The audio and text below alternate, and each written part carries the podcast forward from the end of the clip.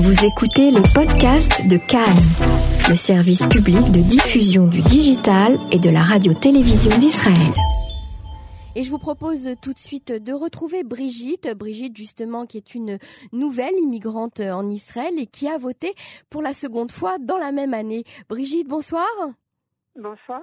Alors Brigitte, vous venez d'arriver en Israël et vous avez eu, j'ai envie de vous dire, la chance de voter deux fois. Vous avez eu donc euh, un petit exercice déjà au mois d'avril et vous avez revoté euh, aujourd'hui donc pour la seconde fois en Israël.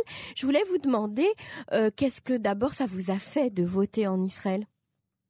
Un sentiment de fierté. et aussi le sentiment de vraiment servir à quelque chose. Mmh un sentiment d'être utile. Oui. un sentiment d'être utile à un pays euh, qui m'a accueilli. Et euh, c'est vrai que euh, voter pour moi, c'était quelque chose de symbolique. Parce que quand on arrive comme ça, qu'on est nouvel immigrant, on a encore un petit peu de mal à croire qu'on est vraiment israélien. Et là, c'est comme si les portes s'ouvraient définitivement quand on pose le bulletin dans l'urne. C'est joli ça, comme image. Alors justement, en tant que nouvelle immigrante, bon, vous, vous ne maîtrisez pas euh, l'hébreu. Euh, comment est-ce que vous avez pu suivre cette campagne? Est-ce que d'abord vous l'avez suivie? Je sais que la politique vous intéresse. Est-ce que vous avez pu euh, saisir tous les tenants, les aboutissants, les débats, les, les, les, conflits même qu'il y a eu pendant cette, qui ont, qui ont eu lieu pendant cette campagne? Alors, euh, de toute façon, je, je me tenais euh, relativement au courant de la politique euh, israélienne en France, puisqu'effectivement la politique m'intéresse. ici, le parti pour lequel j'ai voté, que je ne nommerai pas, a tenu ses militants extrêmement bien informés en français, y compris sur un vrai programme. Donc ça, ça ne m'a pas posé de problème. Mm-hmm. Après, c'est vrai, ce qui m'a un peu plus gênée, c'est que, euh, par exemple, j'aurais souhaité participer à des meetings euh, de mon candidat, entre guillemets, et en fait, comme je ne comprends pas bien l'hébreu, ça c'était compliqué, euh, il n'y avait pas de traducteur, il n'y avait pas de traduction. Bon, après, c'est vrai qu'on a quand même un sentiment d'appartenance, mais on ne comprend pas tout, c'est sûr. Et vous avez comment vous, vous avez participé à des réunions d'information sur les élections où vous avez euh, euh, pu rencontrer par exemple des représentants euh, francophones de différents partis?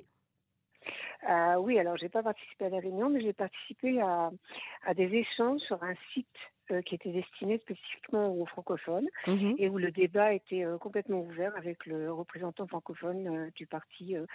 mais je, je, dois dire que je pense que il y a beaucoup de partis qui sont adressés aux francophones et ça c'est peut-être une nouveauté parce qu'effectivement, euh, d'après ce que j'ai pu entendre autour de moi, c'est vrai quand même que il y a une représentation francophone au niveau de la politique qui est peut-être un petit peu plus importante mhm. euh, qu'il y a quelques années.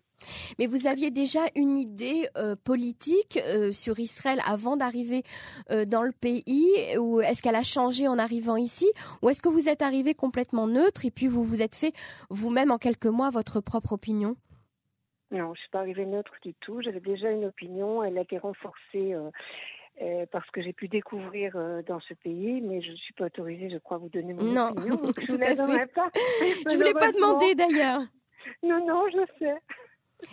Et est-ce que vous avez été surprise, par exemple, de l'absence de débat entre les candidats, comme cela existe en France, où le débat, le fameux débat télévisé euh, avant, avant la journée de, de vote, entre les deux candidats principaux avait lieu et, et toute la France suivait ce, ce débat? Ici, ça n'existe pas. Oui, mais alors je trouve que c'est vraiment dommage parce que c'est vrai qu'en France, ce débat euh, peut suffire à faire basculer les choses. Par exemple, euh, François Mitterrand a perdu euh, sa première élection présidentielle parce que Valérie Giscard d'Estaing lui a dit vous n'avez pas le monopole du cœur, ça, ça fait mhm. basculer les choses d'un coup. Et je dois dire que Marine Le Pen a complètement raté son oral face à Emmanuel Macron et ça a pu aussi faire basculer les choses. Ici, ça ne se passe pas et je trouve que c'est vraiment dommage. On aurait pu euh, assister à un débat télévisé entre les principaux leader des différents mouvements et je pense que ça aurait été utile. Ça, c'est quelque chose qui manque vraiment euh, dans la campagne.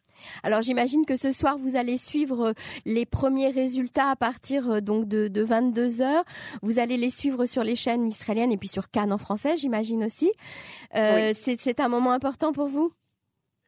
Oui, c'est un moment important, même si je sais que les estimations qu'on va donner à 22 heures peuvent être complètement différentes de ce qu'on retrouvera demain matin. C'est ce qui s'est produit la dernière fois.